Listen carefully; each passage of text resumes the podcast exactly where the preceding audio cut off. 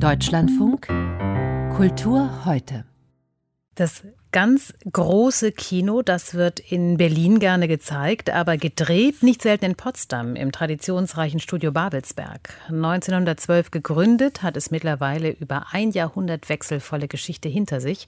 Filme, Serien und Werbung werden in Babelsberg gedreht. Dutzende Studios stehen dafür zur Verfügung, vielfältige Kulissen und weiträumige Freiflächen. Alles, was es braucht, um ein Drehbuch zum Leben zu erwecken, Babelsberg hat es im Angebot.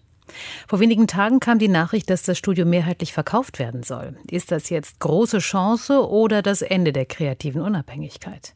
Christian Berndt hat sich umgehört in Potsdam, aber auch in anderen Filmstudios in Berlin und in München. Kaufangebote sind offensichtlich nicht selten.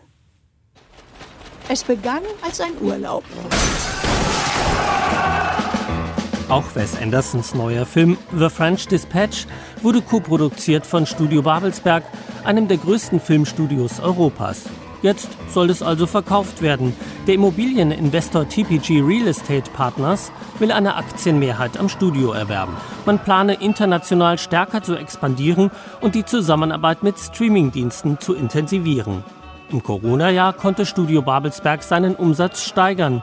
Die Co-Leiterin des Potsdamer Filmmuseums, Ilka Brombach, ist trotzdem besorgt. Sie fürchtet um die Strahlkraft des Studios. Potsdam ist UNESCO Creative City of Film. Es gibt den gesamten Medienstandort und das Wichtigste dort, was das Ganze am Leben erhält, ja, das lebendige Herz dieses ganzen Filmstandorts ist das Studio.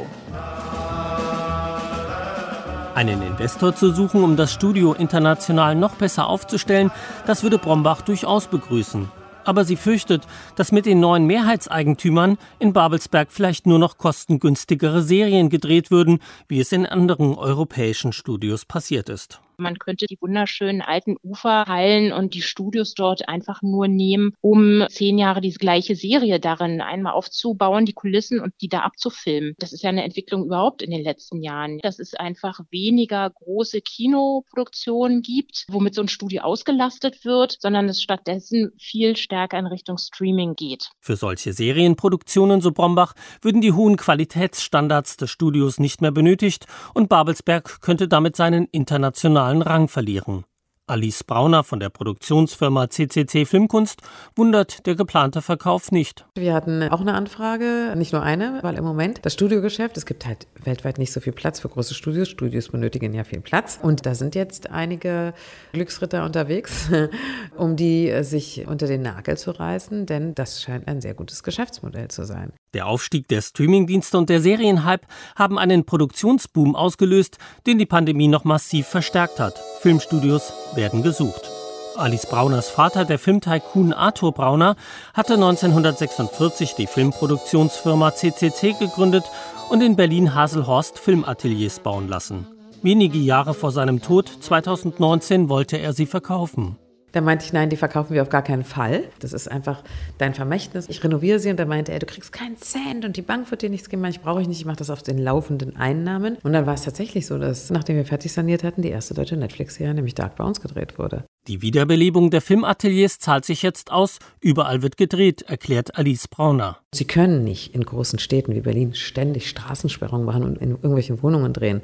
Ich glaube, dass es sich zunehmend fokussieren wird auf Studios. Auch die Bavaria Studios in München spüren den Boom, aber hier, so Vertriebs- und Produktionsleiter Michael Hilscher, sind die Auswirkungen begrenzt. Es gibt ja den Serienboom, der durch die Streamer getriggert ist. Trotzdem sind wir ja eigentlich schon ganz lange in diesem Serienboom. Sturm der Liebe als unsere Eigenproduktion, die sicherlich eine der erfolgreichsten Serien in Europa ist, läuft in Italien in der Primetime. Der Streamingboom bedeutet, so Hilscher, auch nicht automatisch mehr Aufträge für Filmateliers, weil die Streamer häufig günstigere Drehs an Originalschauplätzen den teuren Studios vorziehen.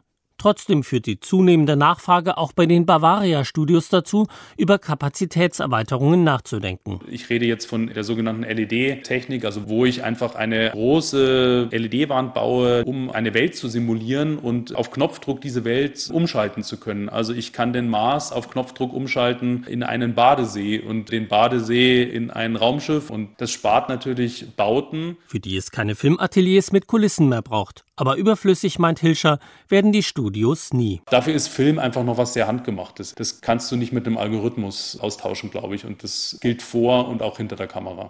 Filmstudios in Geschichte und Gegenwart. Christian Berndt berichtete, das Studio Babelsberg soll mehrheitlich verkauft werden.